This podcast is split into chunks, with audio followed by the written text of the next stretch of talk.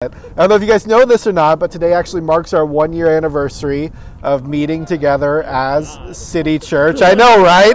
It seems a, it seems a little weird. It's definitely not what any of us expected it to be like. You know, I didn't expect to be preaching outside on our one year anniversary, but the Lord definitely works in a way that we do not expect. And you know, while it does look different, while it does even feel different than I expected it to to feel a year in, I, I'm really thankful that God has placed us on this journey. I'm hopeful for the days ahead. I'm I'm also excited. You know, there are days in which I'm not excited. There are days in which it feels like a chore, especially working full time as well and getting out of the house and, you know, finishing my notes at 9:45 last night and, you know, trying to send them over to Anthony so that we can uh, get them up and then, you know, it's already too late and I missed the deadline and everything. But, you know, I, I'm excited for the days ahead that we get to continue living this Christian life and figuring out what it truly means to be an organic church that learns to follow the way of Jesus and constantly looking to Him, not towards the best way of doing things in our own minds, not towards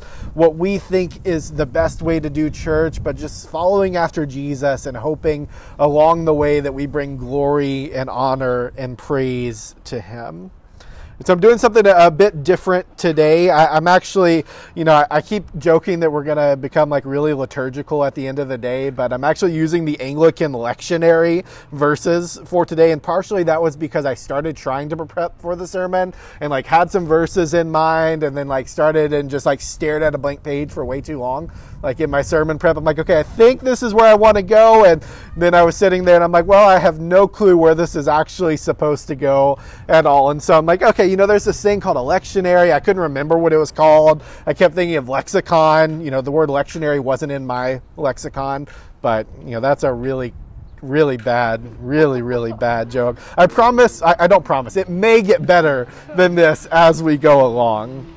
But what was actually interesting as I looked to the lectionary readings for today, the verse in which I was drawn to, the verse in which I wanted to preach, it was right there in the lectionary for today's readings in the B year for the third week of Lent. And I'm like, well, okay, maybe that's a little bit of the Holy Spirit encouraging me and, and trying to push me towards that. And, you know, when stuff like that happens, it always feels as sweet as honey, especially on a week where stuff doesn't feel great, where it's been a challenging, where it's been a trying week, to have that gentle encouragement by the Holy Spirit of, yes, this is the way that I'm having you go. Yes, this is where you're supposed to preach. I know you had a blank page. Here are some other verses so you can figure out what it is that you're actually supposed to do. So today may be a little bit different as we dive into this, but ultimately my goal today is to help us refocus our lives. And that's uh, what I want us to do. I want to refocus our lives on the foolishness of the gospel. It kind of came in in my prayer in the beginning,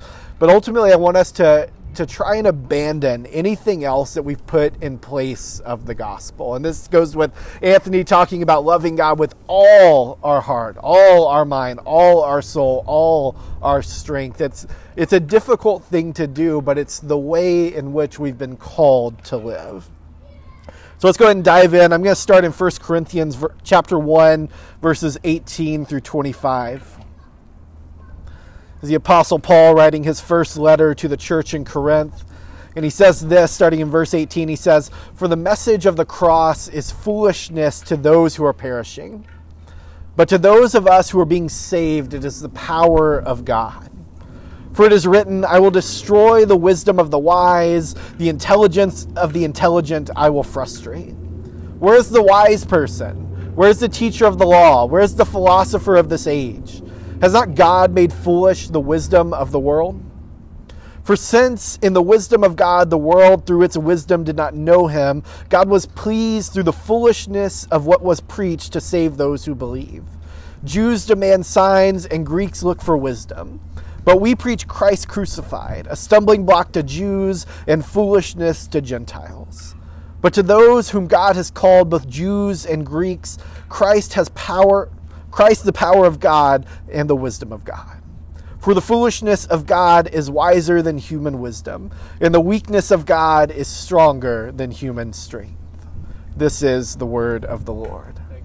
Yes, thanks be to God. I even had it in there. I'm like, we're going to go over it again. We're going to get it today. Although I am going to mess it up here in a second, where we're going to learn the, the next portion of it. But we're getting there. You know, uh, you know that gave me the encouragement to press on towards the next one. Uh, you know, as I read through this, I always think that our natural tendency, what we're naturally inclined to do, is to turn away from Christ.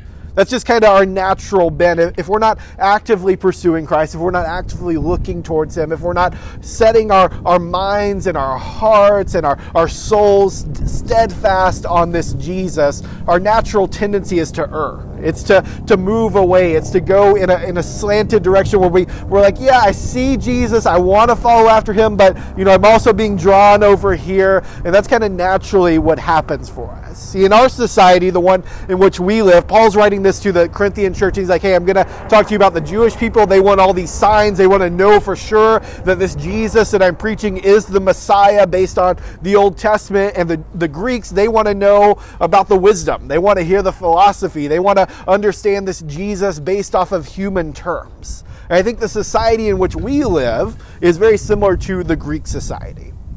It's very similar where we want this Jesus to have easy, logical answers that make sense based off the cultural zeitgeist in which we have that is all around us, that is the totality of what we're supposed to believe, what we're supposed to look like, the way in which we're supposed to act. And it's supposed to be this easy, logical way where Jesus is supposed to fit in nicely to what the culture has told us to believe, what the culture has told us to do. But the crucified and resurrected Christ isn't easy or logical. It isn't easily explained. It isn't a, a, logical event. It's a supernatural occurrence that requires us to trust in this Jesus for salvation. We can't look to human wisdom for answers regarding what we are to believe or how we are to act. This isn't something that we can do as Christians to look at our neighbors and be like, tell me what it is to believe. Tell me what I should be acting like. Because if we do that, we begin to err. We begin to walk away from what it is we're supposed to be following after. But if we are steadfastly focused on Christ, if we are committed to Him alone, things go a bit differently. So it's our, our goal, it's our duty as Christians to look to Christ alone. And that's why I've been so excited that we've been singing this song in Christ alone. Because yes, it's an old hymn, but it's one of those ones in which it's just so nourishing to our soul as we proclaim, In Christ alone my hope is found. In Christ alone, my righteousness. In Christ alone is where I look to. In Christ alone is where I cling. When we do that, it becomes a little bit easier to see the way in which we're supposed to react and reflect and encounter the world around us. See, a faith that fits na- neatly within the surrounding culture is not a faith in Christ. I'm going to read that again because it's one in which I think we need to truly get in. It's one of those ones that's a bit painful. A faith that fits neatly within the surrounding culture is not a faith in Christ through the message of Christ, as Paul is writing here, he's saying it's foolishness to those around us. It's foolishness to those that value what the world values. When we truly value the things of Jesus Christ, we will be seen as fools by those around us.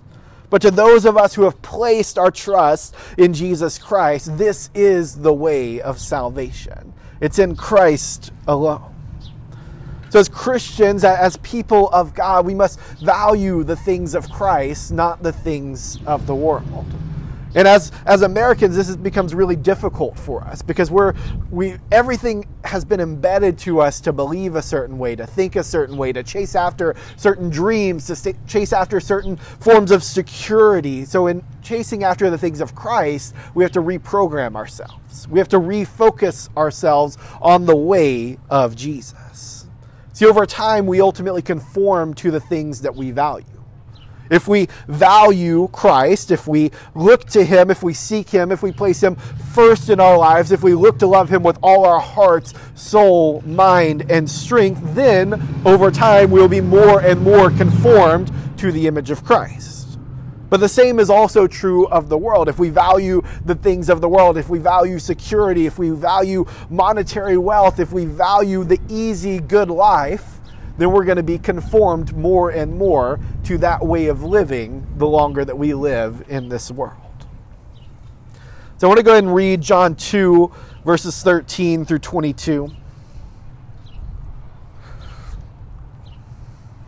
John records this. He says, When it was almost time for the Jewish Passover, Jesus went up to Jerusalem. In the temple courts, he found people selling cattle, sheep, and doves, and others sitting at tables exchanging money.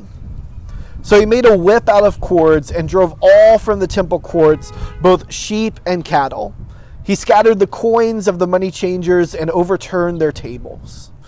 To those who sold doves, he said, Get these out of here. Stop turning my father's house into a market. His disciples remembered that it is written, Zeal for your house will consume me. The Jews responded to him, What sign can you show us to prove your authority to do all this? Jesus answered them, Destroy this temple, and I will raise it again in three days. They replied, It has taken 46 years to build this temple, and you're going to raise it in three days? But the temple he had spoken of was his body. After he was raised from the dead, his disciples recalled what he had said. Then they believed the scripture and the words that Jesus had spoken. And this is the, the new call and response here after the reading of one of the Gospels. It's this is the gospel of the Lord, and the response is praise to you, Lord Christ, where we focus on him. So let's let's try that. This is the gospel of the Lord. There we go. We're getting all sorts of liturgical. We got the lectionary readings. We're, we're doing all this. What I love about this is it, yes, it, it can feel a little cheesy, it can feel a little corny, but it makes us active participants in what we're actually hearing here. It makes us active participants in placing the Word of God in its rightful place in our minds and hearts. So here's the significance of this this passage. So, Passover, I'm sure we all know this already, but it's a time to remember that, that God had saved and liberated the people of Israel from the land of Egypt. It was a time of celebration, a time of great joy, a time of worship. Anyone who could, who was able to, would journey to Jerusalem. It was one of these pilgrimage feasts where, where people would come to Jerusalem, they would come to the temple to sacrifice and to worship and celebrate what God had done for their ancestors, believing that He could also do it for them. But instead of worshiping, certain entrepreneurially minded people set up shop in the temple. This was a time to worship, it was a time to sacrifice, it was a time to have joy, and people were like, I see that, but I'm gonna make me some money. I'm going to go in and, you know, I know there's a time to worship. I know it's a time to, to be focused on the Lord, but, you know, I'm just going to go and I'm going to take advantage of this situation. They set up shop in the temple. They're selling animals. They're exchanging currencies because remember, it's a pilgrimage. People from all lands across the world are coming into Jerusalem with their foreign currencies. And so money changers are acting as bankers to, to make sure everything's fair and balanced and all of that. And what Jesus does is he, he comes and he recognizes the disconnect of this moment. This is a moment that's supposed to be full of joy for these people, full of worship, full of sacrificial love towards the Father, a time of refocusing on what God had done in the past, knowing that he could do it now. And so Jesus sees this and he, he zealously redirects them to the heart of the matter. He zealously redirects them to the heart of the matter by driving out the animals, turning over the tables. And remember, he has a whip in his hand, a, a, whip that he braided himself. Like he went and got some leather, braided it up, and like started driving these people out of the temple because this was that important to him. It was that important to him that he, he redirects them, refocuses them on what it truly means to follow this God what it truly means to worship Him and give Him praise and sacrifice to God. You know, one of my biggest fears as a pastor is that, that we'll buy into the same trap. That we'll ultimately trade true worship and proclamation of the goodness of God for something less glorious that we'll have what the vision of what it looks like to follow Jesus. We'll have the vision of what it looks like to, to live a life that's devoted to God and that we'll trade it for something lesser. That's my greatest fear for us as City Church. I fear that we'll become experts in talking about Jesus in, in economic terms, but fail to take up our cross and follow him. It can be so easy for us to see the death and resurrection of Jesus as a good that we must buy instead of a radical act that we must respond to. I'm gonna, I'm gonna read that again because it's something I want us to, to truly grasp because many of us were, were taught this way of living as, you know, personal relationship with Jesus, sinner's prayer, and we see this, this following Jesus in economic terms. And it's a good and service to be bought. So I'm going to read this. It can be so easy to see the death and resurrection of Jesus as a good that we must buy instead of a radical act that we must respond to. We see it as this one time thing, this, this easy thing where we're like, yeah, I did that thing. But truly following Jesus is a sacrificial way of living, it's something entirely different. One Puritan writer said it this way He said, Christianity is the life of God in the soul of man. Christianity is the life of God in the soul of man. It's an active participation, it's an ongoing way of living. It's not a once and done economic exchange where we buy this Jesus and we've done that and we're good already. We're to be peddlers of religious goods and services. That's not what we've been called to do as Christians. We don't put on great services. We don't present a nice, neat, logical Jesus.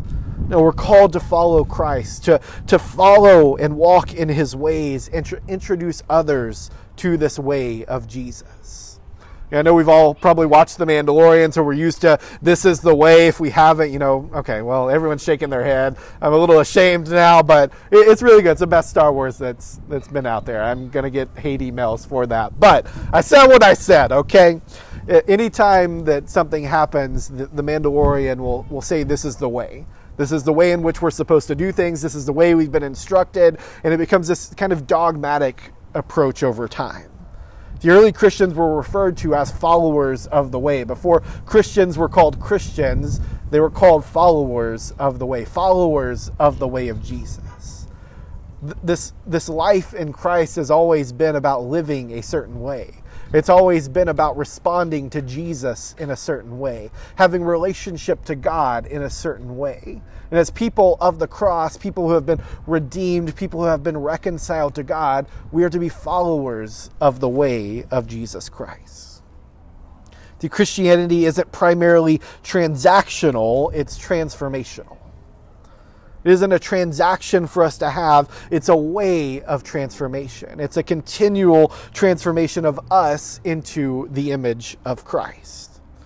See, Jesus' life, death, and resurrection did not give us license to believe half heartedly and to live as though he's unimportant. I'm going to say something bold, but we're not Christians if we do this.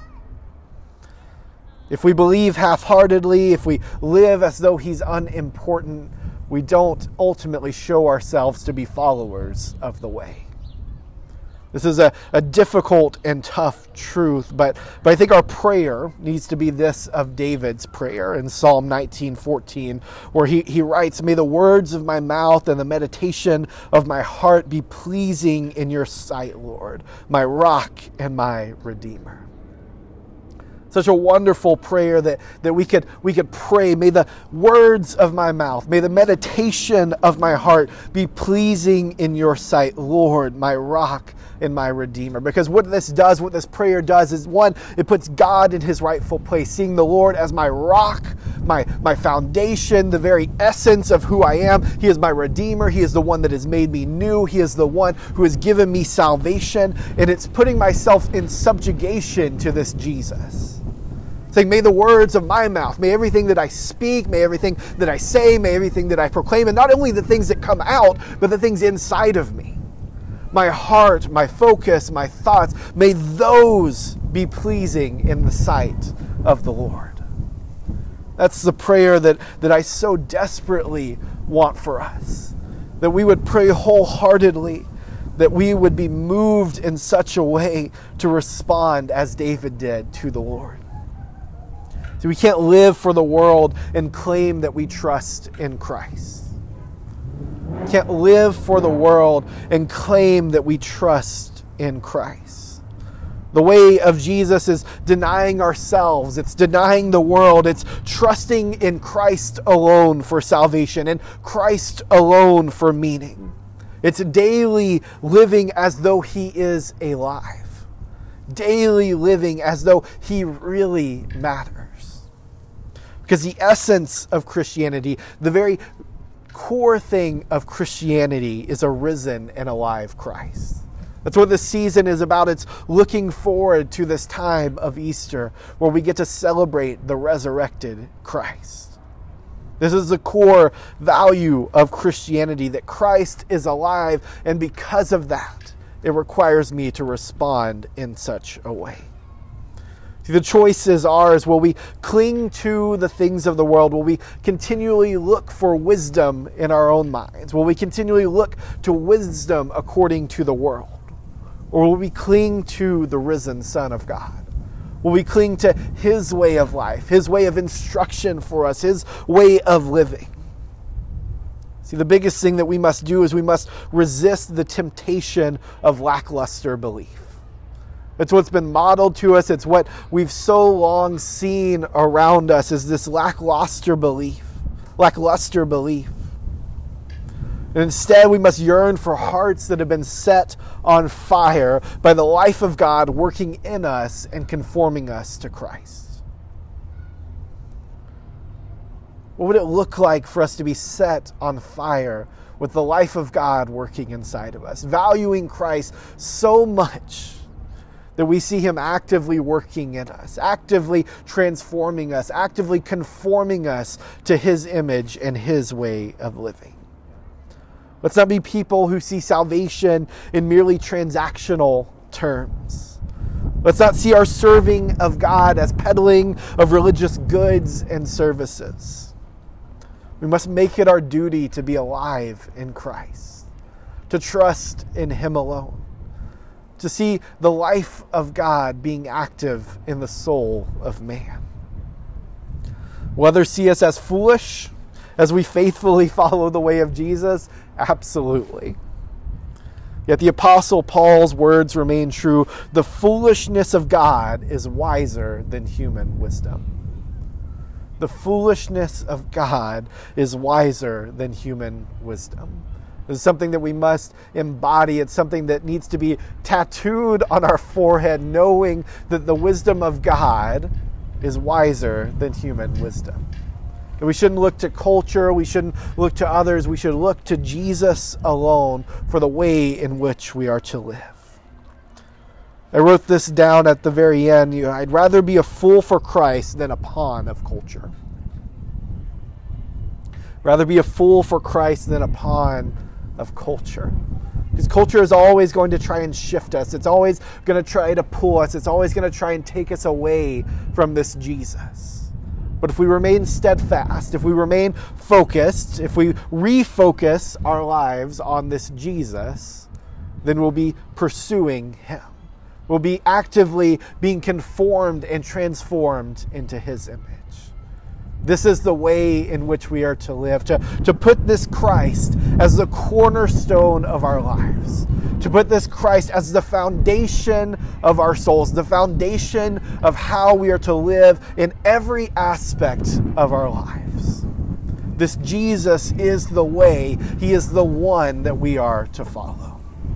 Let's pray.